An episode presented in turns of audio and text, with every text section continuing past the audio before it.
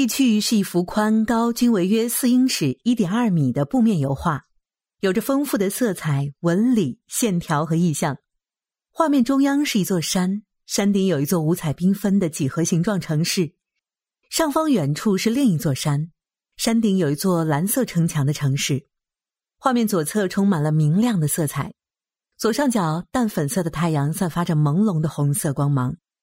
在太阳下面的远山上。精简且生动的线条绘出驰骋的马匹和骑手。左下角风景由蓝、黄、紫、橙、奶油色等鲜艳的色彩组成，部分区域覆盖着酒红、深紫、群青、翠绿等深暗色块。在山脉的右侧，画面的颜色较深。右侧高处的蓝墙城市上方笼罩着一团阴郁的乌云，乌云之上是一朵白云，漂浮在紫罗兰。蓝、绿、橙和红色交织的绚丽天空下，乌云之下，金色的波涛汹涌，掀起一艘撑着三把黑色长桨的朱红色小舟。右下角的两个若隐若现的高个子人物，一个是白色和柠檬黄色，另一个是夹杂着绿、橙、黄、白的深粉色。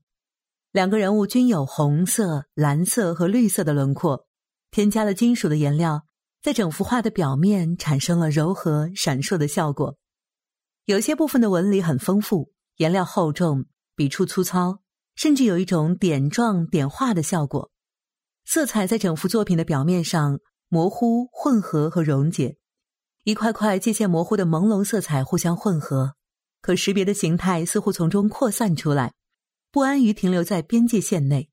松散的多彩线条在画布上环绕涡旋。一切都像烟花绽放一般绚烂跃动。康定斯基于一九一三年六月创作了这幅画，当时他仍游走在具象与抽象之间。他在次年的科隆演讲中解释道：“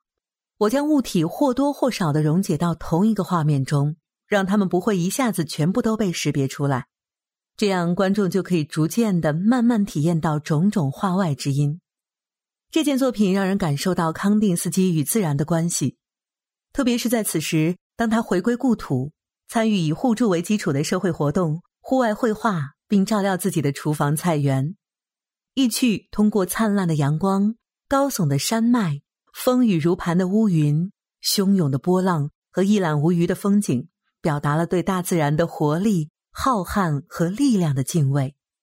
我们可以将这件作品视为康定斯基对享受创作的愉悦表达。用他自己的话说。他的目标是放飞自我，把意趣倾注到画布上。